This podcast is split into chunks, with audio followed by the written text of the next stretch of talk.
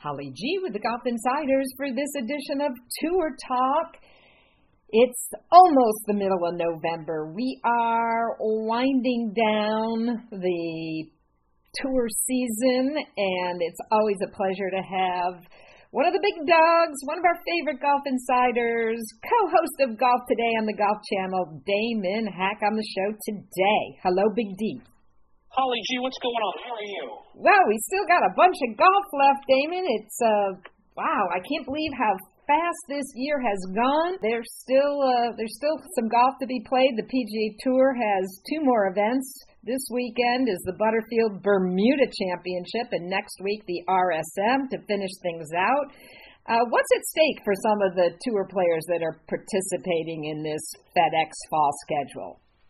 Yes, the new incarnation of the FedEx Fall, uh, 51 through 60 are the real coveted spots now that the players are trying to work their way into on this kind of updated FedEx Cup points list. Because if you finish in that 51 to 60 spot, you're into the first couple of designated events of 2024. I'm talking about Pebble Beach and Riviera, two very coveted tournaments on the 2024 PGA Tour schedule. So the players at this point are, are trying to kind of jockey and, and get themselves in a good position to be able to set their schedule. And as we're seeing in this new era of PGA Tour golf, being in those designated events is a very important uh, place to be. And even this week, for example, you mentioned the Butterfield Bermuda Championship for the 2019 champ, Brendan Todd. We spoke to him earlier this week on Golf Today on Golf Channel. He's number 47, so he's already into all the signature events for 2024, but wanted to play this week anyway because uh, he won there four years ago, liked the golf course, and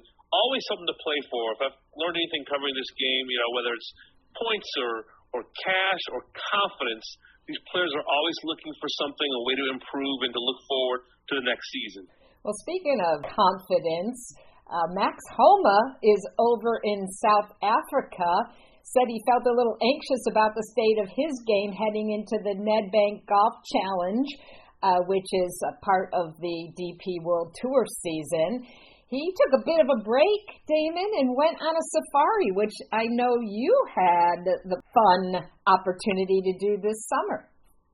You're exactly right, and I got to see both uh, Justin Thomas and Max Homa's Instagram pages and the pictures they took in South Africa before competing in what is known as Africa's Major, the Nedbank. And uh, you're right, I went to the last couple of summers, I've been fortunate enough to take my family over to Africa. Last summer it was Kenya, uh, the Masai Mara. This summer went to the Okavango Delta, went to Zimbabwe and Botswana, uh, also South Africa, and, and a vacation uh, like uh, unlike any other that we've ever done is is being on a on a jeep when you've got the big five walking around and wow. on hunts and leopards and cheetah and elephants and giraffe. We, we saw black rhino. It's amazing. So I I can't wait to catch up with JT and Max at some point, maybe in 2024, and ask them what their experience was like. Because for me, you know, for someone who likes to travel and in the golf business, we're able to go to a lot of cool places and resorts and golf courses. This was just completely different. So we we loved it so much.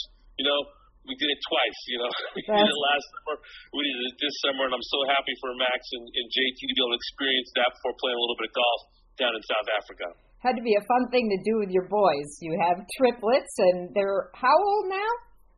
Yeah, 12 year old triplet boys, and they uh, had their iPads out, not playing video games, but taking pictures, which was pretty cool before a change. And, and you know, the, the the guides that take you out, you know, they instruct you to be quiet and, and to whisper, and right. it's just neat for the boys to have a a different energy and, to respect the the power of nature and wild animals, and uh, it was really, really special. They took a bunch of pictures and pretty cool show and tell when you get back to school to you know what you do over the summer. Or they could say they went down to to uh, Zimbabwe and Botswana, went to Victoria Falls, and it just was a absolute uh, a gift to be able to take the boys there. And my boys love sports as much as a lot of kids do, but it was nice to just have a break from you know, the competitiveness of sports and school and, and experience the, the wonders of nature. Yeah, that's awesome. Um, speaking of sons, Tiger Woods was caddying for Charlie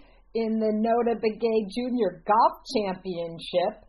You know, there's been a, a little bit of buzz about Tiger. Uh, Stewart Cink said that Tiger told him he was practicing again. What's what's the latest on Tiger? Yeah, you're exactly right. A lot of us uh, admiring the videos of Tiger walking pretty strong. Some 72 holes with his son Charlie, a practice round, and then 54 holes besides. And uh, the limp, I'm not going to say the limp was gone, but definitely a much stronger gait than we had seen over the last couple of years as Tiger's tried to work his way back to good health post a car accident, a plantar fasciitis, and, different rehabilitations he's had to do. He said his ankle is fine now, and it's the parts outside of the ankle that have been giving him some trouble. But for my eye, and I'm obviously not a doctor, looked good. Uh, and I do know, having covered Tiger for a long time, he's going to continue to try to come back and play in a large part because he loves playing with Charlie. In this instance, he was caddying for Charlie, but he obviously points to December as maybe one of the most important parts of the year for him to get ready for the PNC Championship in Orlando, where he can compete alongside his son. Obviously, December also is a time where he hosts the Hero World Challenge in the Bahamas. So it used to be all all signs point to April for Tiger. Now we've got to look at December and, and see how he's playing, how he's looking in December, and that will tell us if we'll maybe see him at the Genesis at Riviera in LA. Will we see him at the Masters? But I tell you what, the the tidbits that we have seen, just him walking, the uh, the quotes he gave to the Associated Press, the quotes from major champ like Stewart Cink. If you are a Tiger Woods fan, you always hold out a little bit of hope that we'll not just see him, but maybe see him play some good golf in 2024. Yes, you mentioned the Hero World Challenge. He Tiger has announced 19 players for the 20-man field. Still, one remains open, and the tournament host is exempt, of course. Uh, however, it is a PGA Tour sanctioned event, so it would require 72 holes of walking. So, uh, looking doubtful for Tiger to play in his own event. I'm not sure. You know, it's a pretty flat course. I, I've been uh, to Albany. It's a, it's a flattish golf course. Uh, he talked about how thankful he was that the Notah Begay Junior Golf Championship was on a relatively flat golf course. Uh, he looks strong to me, physically, upper body. When I got to spend some time with Tiger, um, it would have been last fall, so about a year ago, at his own TGR Junior Invitational. I was just struck by how physically strong his chest, arms, biceps, shoulders were. Uh, he's not missing chest and back day, but uh, he's always been a competitor. Uh, I don't know if he's got the game, the the physical ability to win a 16th major anymore or an 83rd PGA Tour event, but I still know that he loves to compete. I think part of the motivation is just the opportunity to compete and play with his son Charlie. But I'm I'm not ruling out a potential back-to-back Tiger Woods start. You know, obviously the 36 holes at, at the PNC that's in a golf cart. That's a pretty low impact event for him but would not surprise me at all if we saw Tiger Woods compete in his own event, flattish golf course, benefits his foundation, uh, and one that he really enjoys to play in as well. Well, no one's more motivated than Tiger Woods, so we will have to keep our eye on that. The hero played at the end of this month. Uh, Turning to the PGA Tour champions, Charles Schwab Cup, their big season ender is this weekend, starts uh, tomorrow in Arizona. Steve Stricker withdrawing uh, due to his father being hospitalized, Damon. But let's talk about Steve. What a year. He had already uh, won and earned the Charles Schwab Cup. Yeah, six titles and 16 starts this season is pretty strong for Steve Stricker. Had what five runner-up finishes besides really one of the most dominant PGA Tour champion seasons that we've seen. You know, just a remarkable level of high-level consistency from one of the, the more popular players on PGA Tour champions. Um, someone who I wonder, you know, we've talked about Bernard Langer breaking Hale Irwin's mark. Uh, of 45 all-time PGA Tour champions wins. Whether Steve Stricker has the the uh, the wants to, the wherewithal to try to compete for a long, long time, deep into his late 50s and early 60s, to try to chase down that record. Obviously, a shame, but he's not going to be at Phoenix Country Club for the PGA Tour Champions finale. Uh, Steve Stricker is, is very close with his family, close with his father, wants to be there for his dad and for the rest of his family while they're you know, obviously in a deep moment of reflection and prayer, hoping that his dad is able to pull through. Just from a competitive standpoint, I, I think it's a bit of a shame that the, the uh, Charles Schwab Cup is decided before that last event. It, does speak to the dominance of Steve Stricker, what he's able to do this past season. But you you want to have a little bit of jeopardy. They don't hand out the Super Bowl trophy before the playoffs start in the NFL, so I don't know if there's something they can do to adjust the point system. But make no mistake, 56 year old Steve Stricker playing like what? A 50 year old, like a rookie out there on PGA Tour Champions this past season. It's hard to believe he turned 50 in 2017 and has won 17 titles already. Oh. It's um, great. It's it's great for that tour. It's great to have storylines. And I'll tell you what. Speaking of Tiger, you know, would have thought it was heresy to think 15, 20 years ago if you'd asked him would he ever want to compete on PGA Tour Champions. But now he's been someone who's embracing the possibility of being able to take a golf cart. And he's talked about missing some of his buddies who are now on PGA Tour champions like Steve Stricker, uh, like Stewart Cink, who is actually patronizing both the PGA Tour and PGA Tour champions. Davis from time to time out on PGA Tour champions. Fred Couples, uh, obviously from time to time on PGA Tour champions. Could you imagine Tiger Woods out there alongside Steve Stricker? What a boon that would be for that tour.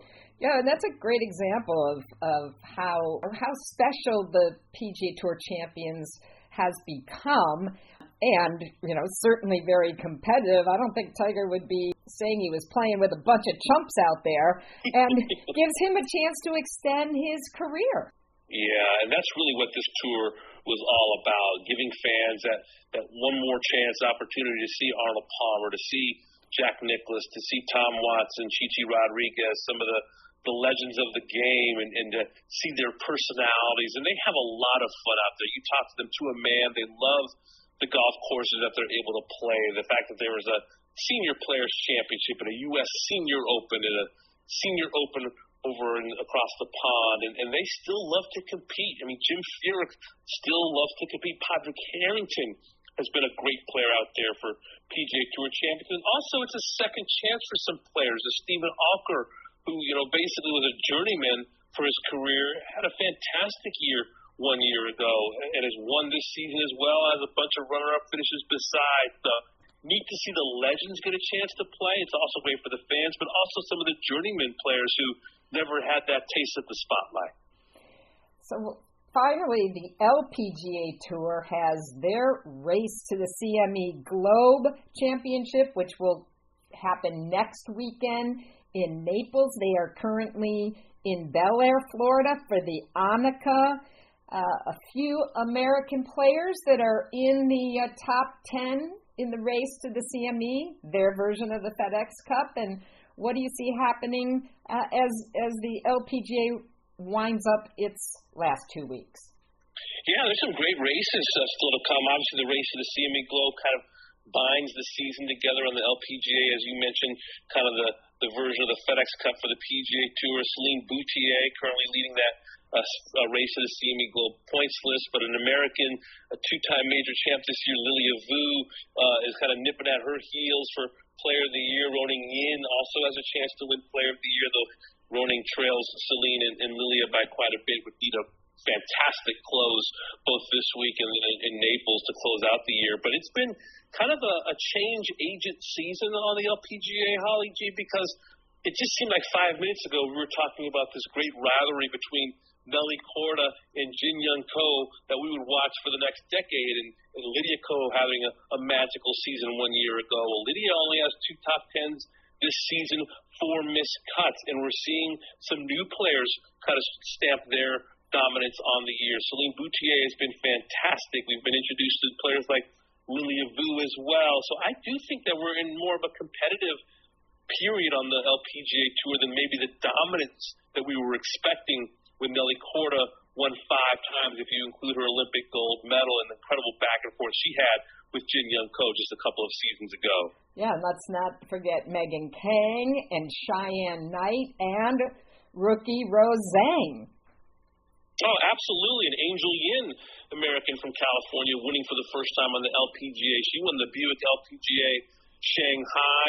Uh, we actually spoke to her on golf today, and she talked about how she's gone from desperate to grateful in kind of the mental journey that took because there was just so much buzz about her when she turned professional, hits the ball an absolute country mile, and some of the internal pressure she put on herself, being mostly sponsorless over the last four seasons, and the pressures that can put on a young player who's trying to put a team together of coaches and physios, and there's travel and hotels. It's a different ballgame on the LPGA from a financial standpoint. Though those purses are growing, they still really pale in comparison to the PGA Tour. So appreciate uh, people like Angel Yin speaking to some of those challenges and pressures and coming out uh, through it on the other side. Yeah, very, very authentic. We're seeing that that fresh honesty from these younger players, uh, mm. particularly you know in the age of, of social media, and it's it's very refreshing. Before I let you go, who's on your radar for Player of the Year on the PG Tour, Damon, and the Rookie of the Year? Gosh, great questions. I mean, Jon Rahm, to me, and it's been interesting. I had this conversation with a couple of people and talked about it on the show. You know, last season we had Scotty Scheffler.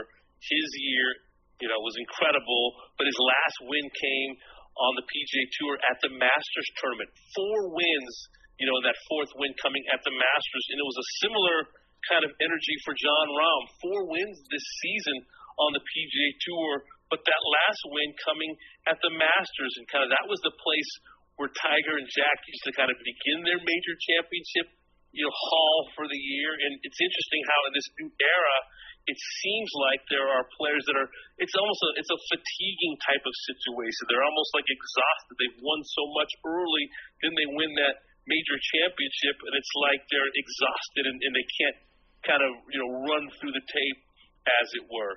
It's been a great year on the PGA Tour. There's some rookies that I've really enjoyed watching. Eric Cole, though he hasn't won this season, the 35 years of age, the son of Laura Baugh, it's been in contention quite a bit. I want to say eight top 25 finishes. He was the highest ranked rookie in the FedEx Cup standings. I think he deserves a really strong look as a Rookie of the Year. Taylor Montgomery, who lives in Las Vegas, UNLV alum.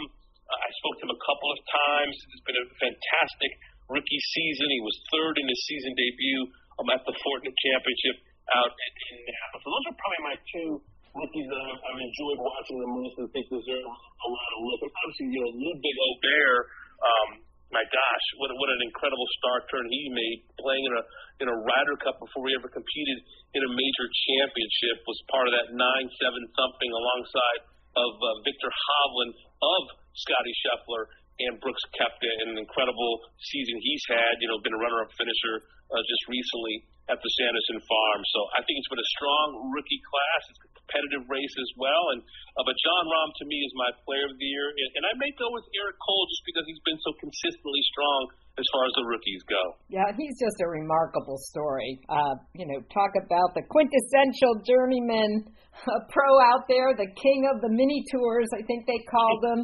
Damon, uh, that's when you really appreciate the stories behind the stories, right? And how close so many of these guys are to breaking through and mm. um, what it takes to just keep fighting the fight. Really does, and he has a great friendship and relationship with Sam Saunders, and you know has played countless rounds at Bay Hill, and taking that uh, that talent and that uh, that fire to the mini tours and keeping the dream alive, even when there's you know desperation and, and maybe you're not exactly where you want to be. And some guys, not everybody can be Justin Thomas and, and Jordan Spieth who, who get out to the PGA Tour early and win so early. Uh, more regular and more customary is the is the journeyman, is the, is the player who has to wait a little bit. And Eric Cole has waited, but my gosh, it's been worth the wait, and he is absolutely reaping the benefits of, of his talent and his patience and his stick to itiveness. Speaking of JT, were you surprised at this sort of lackluster slump that he uh, fell into this year? Yeah, I can't say I saw it coming. You know, he just had picked off that second major championship at the PGA, and it seemed like all things were in working order he'd always been a player who could be streaky with the putter. And, and when that streak was cold, it could put pressure on the rest of his game. And I just think he, and I've spoken to him about this, he's he puts a lot of pressure on himself, incredibly high expectations, uh, believes he should be the best player in the world, and at times has been the best player in the world that has played like. And I just think it was one of those situations where he got a little bit twisted in knots, was trying to figure out what was going on, a little more complicated too when your dad is your coach and in that interpersonal relationship they're extremely close, but how do you navigate that when you're not hitting the ball the way you want to, when the putts aren't going in? So at times he's been a little bit wooden on the putting surfaces, and I think he would admit that as well, trying to be more reactive, be more athletic, not thinking so much, but doing. And I think that's been what's held JT back this season. We did see a strong, strong close to the season as he tried to find his way into the FedEx Cup playoffs before coming just a little bit short. Was a captain's pick for Zach Johnson. By most accounts, acquitted himself pretty darn well over in Rome, uh, even in the United States defeat. So I think long term, with the the way he hits the golf ball, with his length off the tee, his short game, and his fire, I think we're going to see Justin Thomas back where he belongs, and that's in the top ten in the official World Golf ranking. Yeah, I I agree with you there. So tee it up for my listeners, Damon. What's on tap for Golf Channel this week and weekend? Yeah, lots of kind of season ending events. We've got PGA Tour champions on our channel. Of course, is the, the 15 over set, the Charles Schwab Cup Championship. As you mentioned, the Annika driven by Gainbridge at Pelican is on this week. And then, of course, the Butterfield Bermuda Championship, which is the penultimate event in the FedEx Cup Fall. So lots of great golf to watch. DP World Tour action as well, the Nedbank. So I tell you what, it's a slower time of year. We're not talking major championships or or Ryder Cups or Presidents Cups, but still, you know, you talk to these players, still a lot to play for. They want to go into the holidays in a good frame of mind. And plenty to watch on Golf Channel. As always, Damon Hack, co-host of Golf Today. When can we catch you this week? Yeah, back on the air on Monday, wrapping up all these great events from over the weekend, and uh, just a few more uh, shows to go before we'll wrap things up. But still, uh, you know, as mentioned, uh, you know, some important golf to be played, and golf today will be back on your television screens come Monday. All right, Damon Hack, the best in our business. Thank you, my friend. Thank you so much, Holly G.